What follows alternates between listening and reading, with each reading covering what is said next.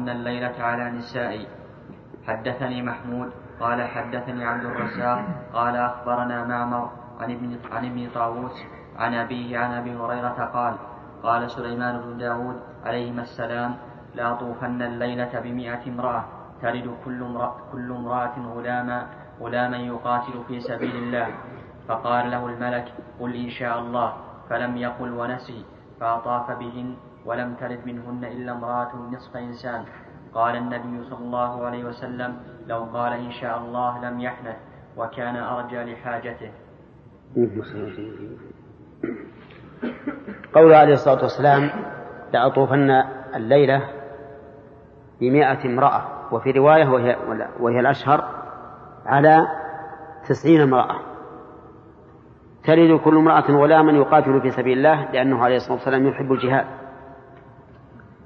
فأحب أن يطوف على نسائه البالغ عددهن هكذا لتلد كل واحدة غلاما يقاتل في سبيل الله.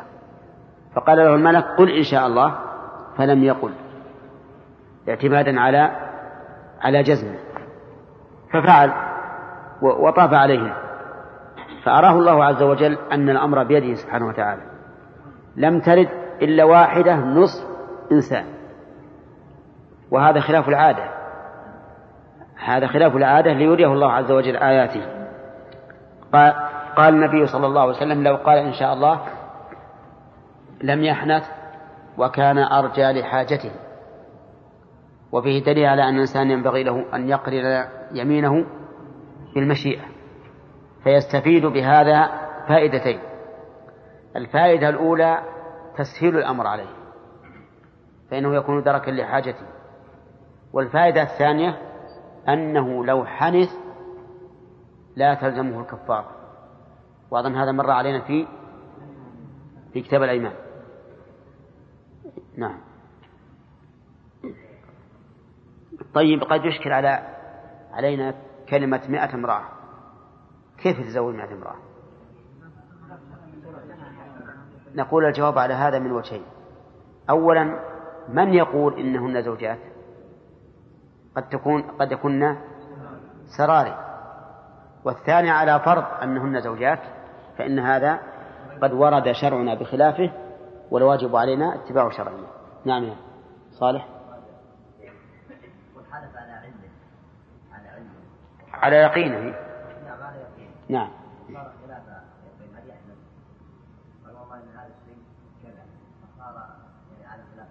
إيه؟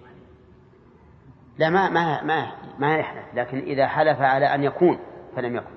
يعني معناه سأفعل هذا ولم يفعل أما لو قال والله ليقتمن فلان غدا بناء على غالب ظنه فلا حنث عليه. على القول الراجح ما لا لا حنث عليه. كما أنه لو قال ذلك في الماضي قال والله لقد قدم فلان للبلد قيل له ما قدم يا رجل؟ قال قدم. والله لقد قدم. كل ما قدم قال والله لقد قدم طيب وين راح؟ قال دخل في المسجد. ذهبنا إلى المسجد ووجدنا رجلا غيره. عليه كفارة؟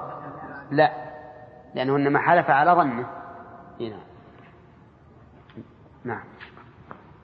باب لا يطرق أهله ليلا إذا طال. إذا أطال الغيبة. مخافة أن يخوفهم. يخونهم مخافة أن يخونهم. أو يلتمس عثراتهم. أو يلتمس. أو يلتمس عثراتهم. حدثنا آدم قال حدثنا شعبة قال حدثنا محارب بن دثار قال سمعت جابر بن عبد الله رضي الله عنهما قال كان النبي صلى الله عليه وسلم يكره أن يأتي الرجل أهله طروقا وحدثنا محمد بن مقاتل قال أخبرنا عبد الله قال أخبرنا عاصم بن سليمان عن الشعبي أنه سمع جابر بن عبد الله يقول قال رسول الله صلى الله عليه وسلم إذا طال أحدكم الغيبة فلا يطرق أهله ليلا. نعم. هذا الحديث هذا اللفظ يقيد اللفظ الأول. الأول مطلق والثاني مقيد بما بما إذا أطال الغيبة. وقد ورد في أحاديث أخر التعليل في هذا. قال حتى تمتشط الشعثة وتستحد المغيبة. والشعث لا يكون إلا مع طول الغيبة. يعني لأن, الإنسان إذا طلق أهله ليلا ولم يخبرهم فإن ذلك يأتيهم على غرة. فتكون المرأة الشاعثة غير منتشطة وغير مستحدة ويلقاها زوجها على صفة مكروهة وهذا قد يؤثر عليه بالنسبة لمحبتها. أما إذا أخبرهم بذلك فلا بأس. فمثلا عندنا الآن إذا مثلا اتصل بأهله هاتفيا وقال سأقتم عليكم الليلة فإنه لا بأس بها لأن أهله سوف يستعدون له ويلاقونه. نعم. ليش؟ نعم.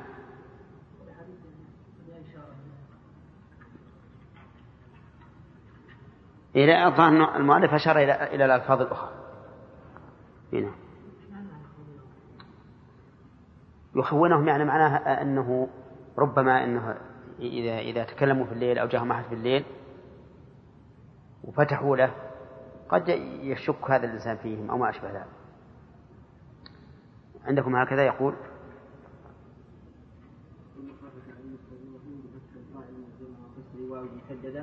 أي لأجل خوف تخوينه تخوينه إياهم أن ينسبهم إلى الخيانة فنصب مخافة على ألا التعليم وأن مصدرية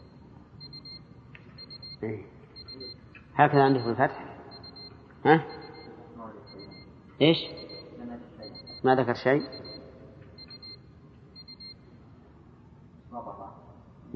شو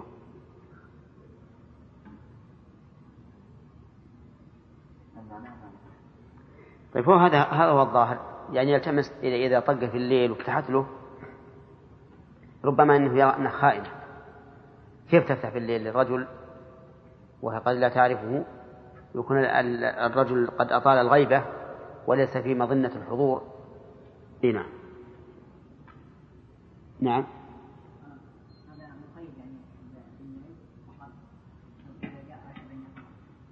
ما في بأس. هنا نعم. انتهى. هذا الأول.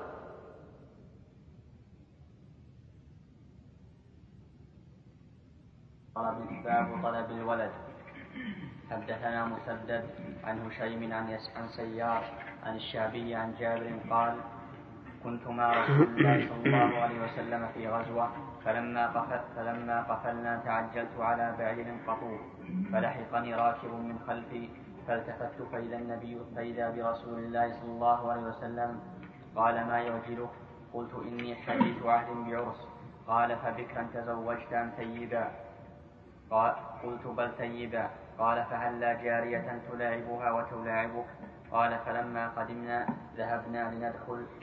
فقال أمهلوا حتى تدخلوا ليلا أي عشاء لكي تمتشط الشعثة وتستحد المغيبة. قال وحدثني الثقة. أنه قال في هذا الحديث الكيس الكيس يا جابر يعني الولد. وحدثنا محمد بن الوليد قال حدثنا محمد بن جعفر قال حدثنا شعبة عن سيار عن الشعبي عن جابر بن عبد الله رضي الله عنهما أن النبي صلى الله عليه وسلم قال إذا دخلت ليلا فلا تدخل على أهلك حتى تستحد المغيبة وتمتشط الشعثة. قال قال رسول الله صلى الله عليه وسلم. فعليك بالكيس الكيس تابعه تابعه عبيد الله عن وهب عن جابر عن النبي صلى الله عليه وسلم في الكيس. نعم الباب اللي بعده مثله باب تستحد المغيبة وتنتشط الشعثة. حدثني يعقوب بن إبراهيم قال حدثنا هشيم قال أخبرنا سيار عن الشعبي عن جابر عن جابر بن عبد الله قال كنا مع النبي صلى الله عليه وسلم في غزوة فلما قفلنا كنا قريبا من المدينة. تعجلت على بعير لي قطوف فلحقني راكب من خلفي فنقص بعيري بعنزة كانت معه فسار بعيري كأحسن ما أن ترى من الإبل. فالتفت فإذا برسول الله صلى الله عليه وسلم فقلت يا رسول الله إني حديث عهد بعرس. قال أتزوج قال أتزوجت؟ قلت نعم. قال بكرا أم ثيبا قال قلت بل ثيبا قال فهلا بكرا تلاعبها وتلاعبك قال فلما قدمنا ذهبنا لندخل. فقال أمهلوا حتى تدخلوا ليلا. أي عشاء لكي تنتشر الشعثة وتستحق المغيبة. بسم الله الرحمن الرحيم. الجمع بين هذا هذه الأحاديث أو هذا الحديث وهو بعدة ألفاظ وبين الحديث الذي قبله وهو نهي النبي صلى الله عليه وسلم عن طرق الأهل ليلا. هو أنه في هذه الحال وصلوا المدينة في النهار فأرادوا أن يدخلوا فقال أمهلوا حتى تدخلوا ليلا لكي تمتشط الشاعثة وتستحد المغيبة. يعني أنه يبلغهم خبر خبر قدومكم وأنتم أمهلوا إلى الليل.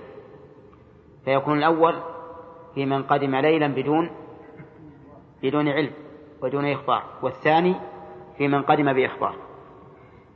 وفي هذا الحديث أيضا دليل على جواز نخس البعير بالعصا يعني وخزه حتى ينشط في المشي. وفيه أيضا دليل على أن الإنسان ينبغي له أن يطلب الولد في نكاحه وهذا أحد أغراض النكاح. وفيه اختيار الثيب على البكر لحاجة وغرض. فإن جابر رضي الله عنه سبق أن قلنا إنه إنما اختار الثيب لأن أباه استشهد في أحد ولم يبقى عنده إلا أخوات فاختار الثيب لتقوم على هذه الأخوات الصغيرات. وفيه أيضا دليل على حسن خلق الرسول صلى الله عليه وسلم وأنه يتتبع أصحابه. الذين يتأخرون فإنه كان يكون في أخريات القوم حتى يتفقد من يتخلف ومن تعجز بعيره عن المشي وما أشبه ذلك نعم الدخول على الأهل أو النهي عن الدخول على الأهل الليل إذا لم يعلمهم هذا نهي كراهة ولا تحريم؟ لا هذا من باب الأدب ليس نهي الكراهة ولا تحريم لكن من باب الأدب حتى لا يصادف أهله على حال يكرههم. وفيه أيضا أنه ينبغي للمغيبة إذا علمت بقدوم زوجها أن تتهيأ له وتتجمل. نعم.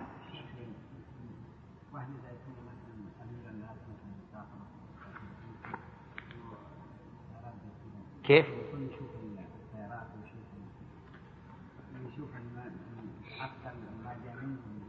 إيه. نعم. هذا هو الأفضل. نعم. باب ولا يبدين زينتهن إلا لبعولتهن. إلى قوله لم يظهروا على عورات النساء. حدثنا قتيبة بن سعيد قال حدثنا سفيان عن أبي حازم قال اختلف الناس بأي شيء دو بأي شيء دوي جرح رسول الله صلى الله عليه وسلم يوم أحد. فسأل فسألوا سهل بن سعد الساعدي وكان في وكان من آخر وكان من آخر من بقي من أصحاب النبي صلى الله عليه وسلم بالمدينة فقال ما بقي من الناس أحد أعلم به مني كانت فاطمة عليه السلام تغسل الدم عن وجهه وعلي يأتي بالماء على كرسه فأخذ حصير فحرق فحشي به جرحه. اللهم صل وسلم عليه. قوله تعالى والذين زينتهن إلا لبعولتهن. هذه الآية في آية في سورة النور. وسورة النور غالبها فيما يتعلق بالعورات والاستئذان وما أشبه والزنا وحده وغير ذلك مما هو معروف. يقول الله تعالى وقل, وقل للمؤمنات يغضضن من أبصارهن ويحفظن فروجهن. فبدأ بغض البصر لأنه أسهل على كثير من الناس ولأنه ظاهر بخلاف الفرج. لكن لما كان هو الدرجة الأولى لهتك الفرج قال قل للمؤمنين وقل للمؤمنات يغضضن من أبصارهن. وفي قوله من أبصارهن من هذه التبعيض دليل على أنه لا يجب على المرأة أن تغض البصر كله وفي كل حال. إنما تغض البصر عند خوف الفتنة فقط. أما رؤيتها للرجل بدون خوف الفتنة فلا بأس به. وقول يحفظن فروجهن يشمل حفظهن عن النظر بحيث لا ينظر إليهن أحد وحفظهن عن الزنا وكذلك حفظهن عن الحديث فيما يتعلق بالفروج. كما لو كانت المرأة تتحدث بما جرى بينها وبين زوجها وما أشبه ذلك. قال ولا يبدين زينتهن إلا ما ظهر منها وليضربن بخمرهن على جوبهن إلى آخره. ولا يبدين زينتهن إلا ما ظهر منها. ما المراد بالزينة؟ المراد بالزينة اللباس. كما قال الله تعالى يا بني آدم خذوا زينتكم عند كل مسجد. ولم يرد في القرآن الكريم الزينة بمعنى جزء الشيء أو الشيء أو الشيء الحسن منه. أبدا. كل ما في القرآن من لفظ الزينة فالمراد به شيء منفصل عن المزين. إن عندنا زينة ومزين انظر المال والبنون. زينة الحياة الدنيا لكن ليس هو الحياة. لكن تزين به الحياة فهو منفصل عنها. وكذلك الآية التي ذكرناها قبل قليل. يا بني آدم خذوا زينتكم عند كل مسجد. هذه أيضا ولا يبدين زينتهن المراد لباسهن الذي تتزين به المرأة. ولهذا قال إلا ما ظهر منها. يعني لكن ما ظهر منها أي من الزينة فلا يمكن إخفاؤه. وفسره ابن مسعود رضي الله عنه بالعباءة. والرداء الذي تتجلل به المرأة وما أشبه ذلك. لأن هذه الزينة من اللباس وهي ظاهرة لا بد منها. وكأنه قال لكن ما ظهر منها فلا حرج فيه. وليضربن بخمرهن على جوبهن وليضربن بالخمر الخمر ما تغطى به الرؤوس. على الجيوب الصدر هو محل الجيب. فتضرب بخمارها على جيبها بحيث يكون الخمار واسعا يصل إلى الجيب. وقد استنبط أهل العلم من هذا وجوب تغطية الوجه. قال لأن الخمار لا يصل إلى الجيب غالبا إلا إذا غطى الوجه. كلمة غالبا ما هو معنى دائما؟ إذ قد تبدي الوجه وتنزل أطراف الخمار على الجيب. لا نعم يؤخذ منه من باب قياس الأولى وهو أنه إذا وجب أن يضرب الخمار على الجيب ليستره فوجوب ضربه على الوجه من باب أولى لأن فتنة الناس بالوجه والنظر إليه أشد. ولا يبدين زينتهن إلا لبعولتهن أو آبائهن. لا يبدين زينتهن المراد بالزينة هنا الزينة الباطنة لأن قوله إلا ما ظهر منها ذاك عام. إلا لبعولتهن أو آبائهن أو آباء بعولتهن أو أبنائهن أو أبناء بعولتهن أو إخوانهن أو بني إخوانهن أو بني أخواتهن أو نسائهن. المراد بنسائهن قيل إنه من باب إضافة الجنس إلى إلى جنسه. يعني النساء اللاتي من جنسهن فيشمل الكافرة والمؤمنة وقيل أو نسائهن مماثلاتهن في الوصف. وهو الإيمان لقوله في أول الآية وقل للمؤمنات. وبناء على اختلاف التفسيرين اختلف العلماء في الحكمين فقال بعضهم إنه لا يجوز للمرأة أن تكشف للمرأة المؤمنة أن تكشف للمرأة الكافرة لأن الله قال أو نسائهن. والصحيح المعنى الأول وهو أن المراد به الجنس يعني النساء اللاتي من جنسهن. ووجه ذلك أن الشهوة بالنسبة للمرأة كافرة كانت أم مؤمنة لا تختلف. يعني نظر المرأة, إلى المرأة الكافرة أو المسلمة سواء لا يختلف. أو نسائهن أو ما ملكت أيمانهن. يعني آه الإماء يعني المماليك. يعني المماليك. فالمرأة يجوز أن تكشف لمملوكها. وهذا هو الوحيد الذي يجوز فيه كشف الوجه مع أنه مع أن أنه ليس بمحرم لها. لأن مملوكها ليس محرما لها فهو لا يحرم عليها على التأبيد لكن يجوز لها أن تكشف له وجهها. لماذا؟ قال العلماء لمشقة التحرز لأن مملوكها دائما عندها تأمره وتنهاه ويغسل ثوبها ويكنس بيتها وما أشبه ذلك. فمن أجل الضرر اللاحق التحرز منه رفع الله عنها الجناح وأنه يجوز أن تبدي ما تبدي لمحارمها لمن؟ لمملوكها. فإذا اعتقت بل فإذا خرج عن ملكها بعتق أو بيع أو هبة أو غير ذلك ارتفع الحكم.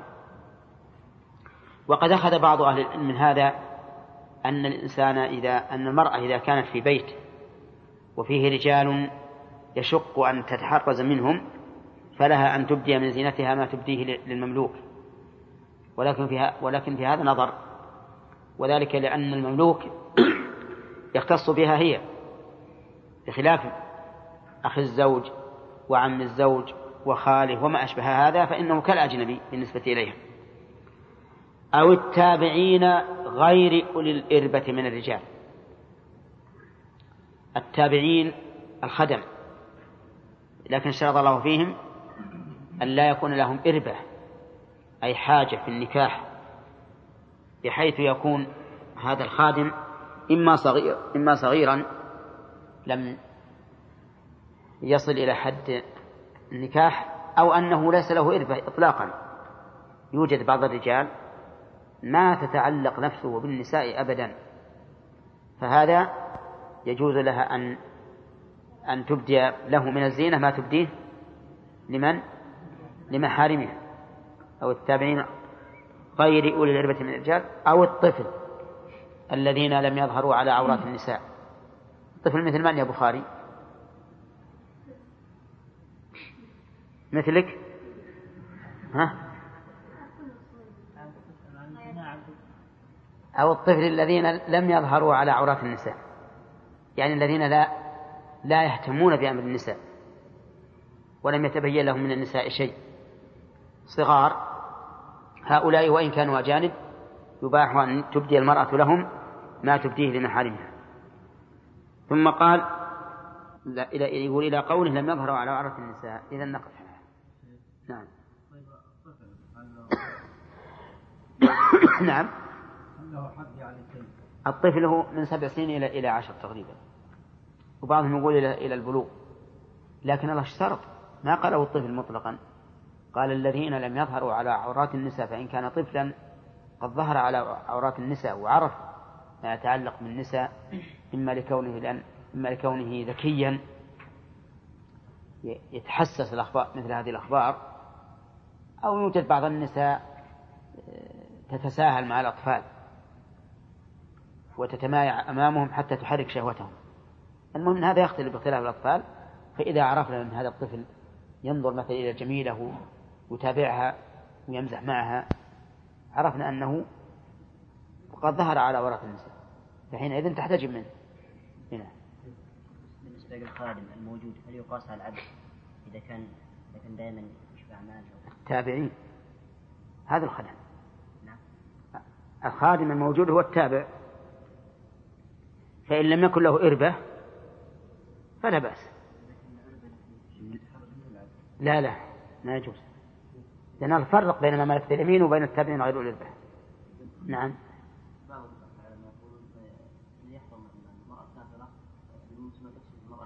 نعم. يقول أن المرأة الكافرة تقتل زوجها ما هو صحيح. عندها تعلق المرأة بها. وحتى المرأة المسلمة أيضا يمكن تنعت يمكن تنعت المرأة لزوجها كأنما ينظر إليه كما مر عليه في الدرس الماضي. يمكن. ويمكن تكون المرأة الكافرة غير متزوجة أيضا. والآية عامة. لا الصحيح أن المراد بنسائهن أنهم باب إضافة الجنس إلى جنسه. نعم. نعم. باب والذين لم يبلغوا الحلم منكم. طيب الحديث الذي ساقه المؤلف ما وجه مناسبته للآية؟ ها؟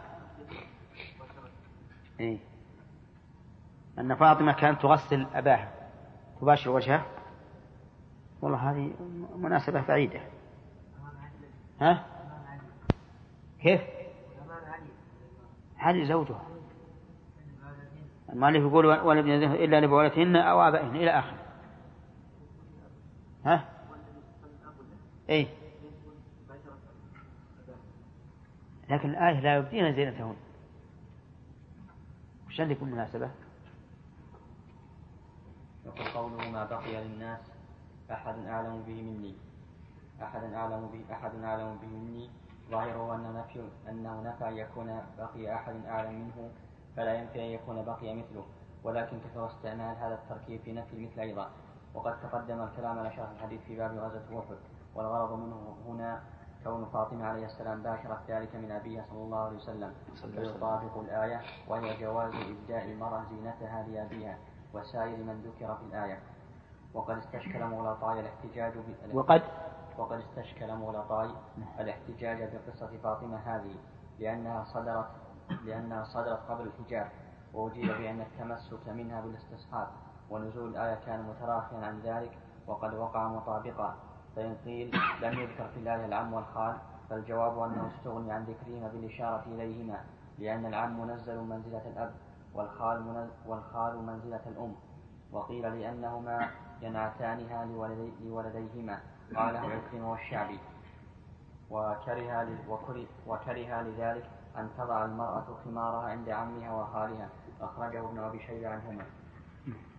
وخالف وخالفهما الجمهور. قوله فأخذ حصير فحرق بضم المهملة وتشديد الراء وضبطه وضبطه بعضهم بالتخفيف.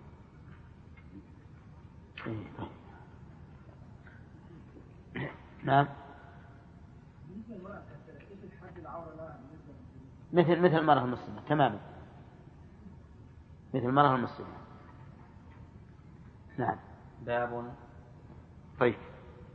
باب والذين لم يبلغوا الحلم منكم حدثنا أحمد بن محمد قال أخبرنا عبد الله قال أخبرنا سفيان عن عبد الرحمن بن عابس قال سم أنه قال سمعت ابن عباس رضي الله عنهما سأله رجل شهدت مع رسول الله صلى الله عليه وسلم العيد أضحى أو فطرا؟ قال نعم ولولا مكان منهما ولولا مكاني منه ما شهدته يعني من صغره قال خرج رسول الله صلى الله عليه وسلم فصلى ثم خطب ولم يذكر أذانا ولا إقامة مات النساء فوعظهن وذكرهن وأمرهن بالصدقة فرأيتهن يهوين إلى آذانهن وحلوقهن وحلوقهن يدفعن يدفعن إلى بلال ثم ارتفع هو وبلال إلى بيته.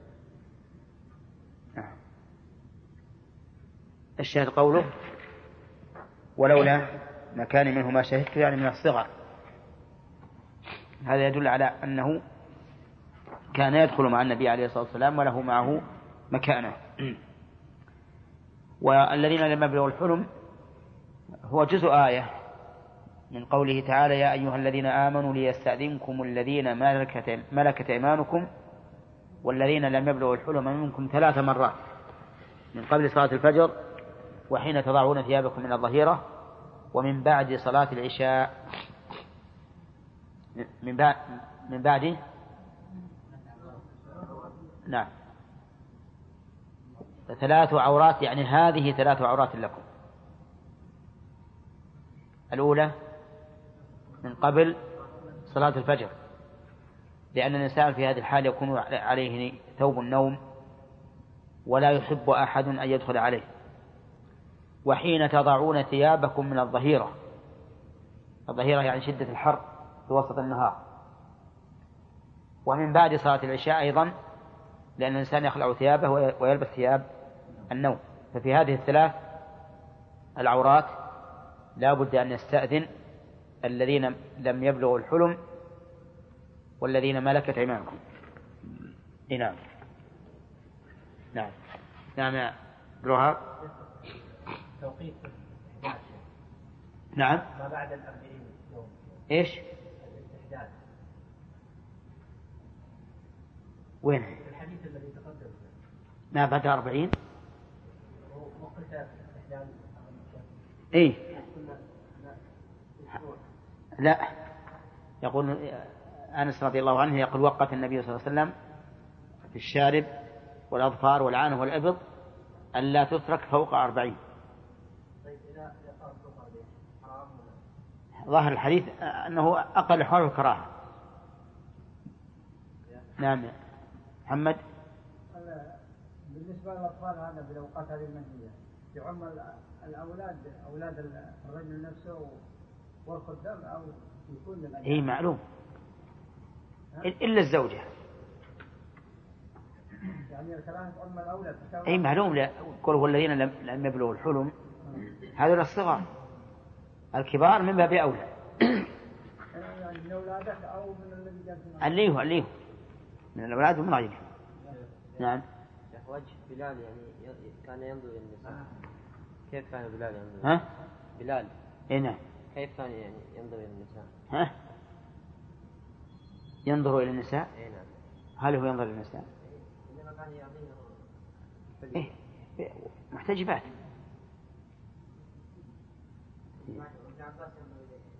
أبدا محتجبات ما في إلا إلا إلا أن امرأة تمسح على الخداء الخدين قامت وسألت الرسول عليه الصلاة والسلام لما أمرهن بالصدقة. وقال إن كنا أكثر أهل النار قامت فسأل فسألت وهذا إما أنها من القواعد أو أن هذا قبل التحريم ما ينظر بارك الله فيه وين يرى المؤلف ها؟ المؤلف كيف؟ استشهاد المؤلف. الحديث هو أولا أنه صحيح وأيضا هو استشهاد المؤلف قوله لولا ما كان منه ما شهدت. لا أخذنا ثلاثة. نعم. ها؟ شو يقول؟ مشاهدة ابن عباس ما وقع من النساء حينئذ وكان صغيرا فلم يحتجبن منه. لا ما هو بضاحك بضاحك لأن حتى بلال مع الرسول عليه الصلاة والسلام يتلقى من الصدقة. نعم. باب قول الرجل لصاحبه هل آرستم الليلة؟ وطعن الرجل ابنته في الخاصرة عند العتاب. حدثنا عبد الله بن يوسف قال أخبرنا مالك عن عبد الرحمن بن القاسم عن أبيه عن عائشة قالت عاتبني أبو بكر وجعل يطعنني بيده في خاصرتي. فلا يمنعني من التحرك إلا مكان رسول الله صلى الله عليه وسلم ورأسه على فخذي. طيب هذا واضح في الفقرة الأخيرة من الترجمة لكن الأولى عندك فيها شيء؟ آه. قوله باب طعن الرجل ابنته في الخاصرة عند العتاب. زاد ابن بطال من الشرح خلاف المتن. اي نعم. زاد ابن بطال في شرحه هنا وقول الرجل لصاحبه هل عرستم الليلة. قال ابن المنير ذكر فيه حديث عائشة ذكر فيه حديث عائشة في قصة أبي بكر معها وهو, وهو مطابق للركن الأول من الترجمة. قال ويستفاد الركن الثاني الركن الثاني منها من جهة أن الجامع بينهما أن كلا الأمرين مستثنى في بعض الحالات. فإمساك الرجل خاصرة ابنته ممنوع في, في غير حالة التأديب. وسؤال الرجل عما جرى له مع أهله ممنوع في غير حالة المباسطة أو التسلية أو البشارة. قلت وجدت هذه الزيادة في نسخة الصغاني مقدمة. ولفظه باب قول الرجل إلى آخره وبعده وطعن الرجل إلى آخره. والذي يظهر لي أن المصنف أخلى بياضا ليكتب فيه الحديث الذي أشار إليه وهو هل آرستم أو وهو إيش؟ وهو هل آرستم أو شيئا مما يدل عليه. وقد وقع ذلك في قصة أبي طلحة وأم, وأم سليم عند موت ولديهما عند موت ولديهما وكتمها ذلك عنه حتى تعشى وبات معها. فأخبر بذلك أبو طلحة النبي صلى الله عليه وسلم فقال أعرستم الليلة؟ قال نعم. وسيأتي بهذا اللفظ في أوائل كتاب العتق وقوله يطعم في أول كتاب العقيق وقوله نعم. والله هذا هو الظاهر. الظاهر ما قال ابن حجر رحمه الله أن المؤلف أراد أن يكتب الحديث للترجمة للجزء الأول من الترجمة ولكن لم يفعل. نعم. أه؟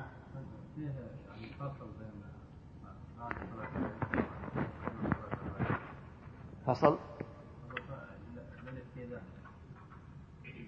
لأنها هو ظاهر الآية بينهم فصل. لكن الظاهر إن إن إنها من بعد صلاة العشاء إلى إلى الفجر. يكون نص على ما قبل الفجر من باب التخصيص. هنا.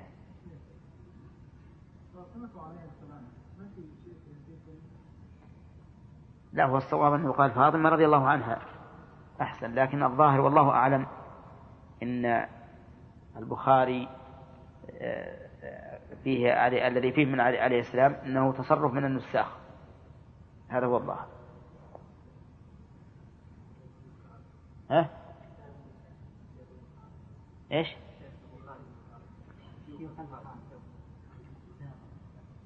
اي أحسنت إيه انتهى كتاب النكاح الآن جبتم أنت؟ طيب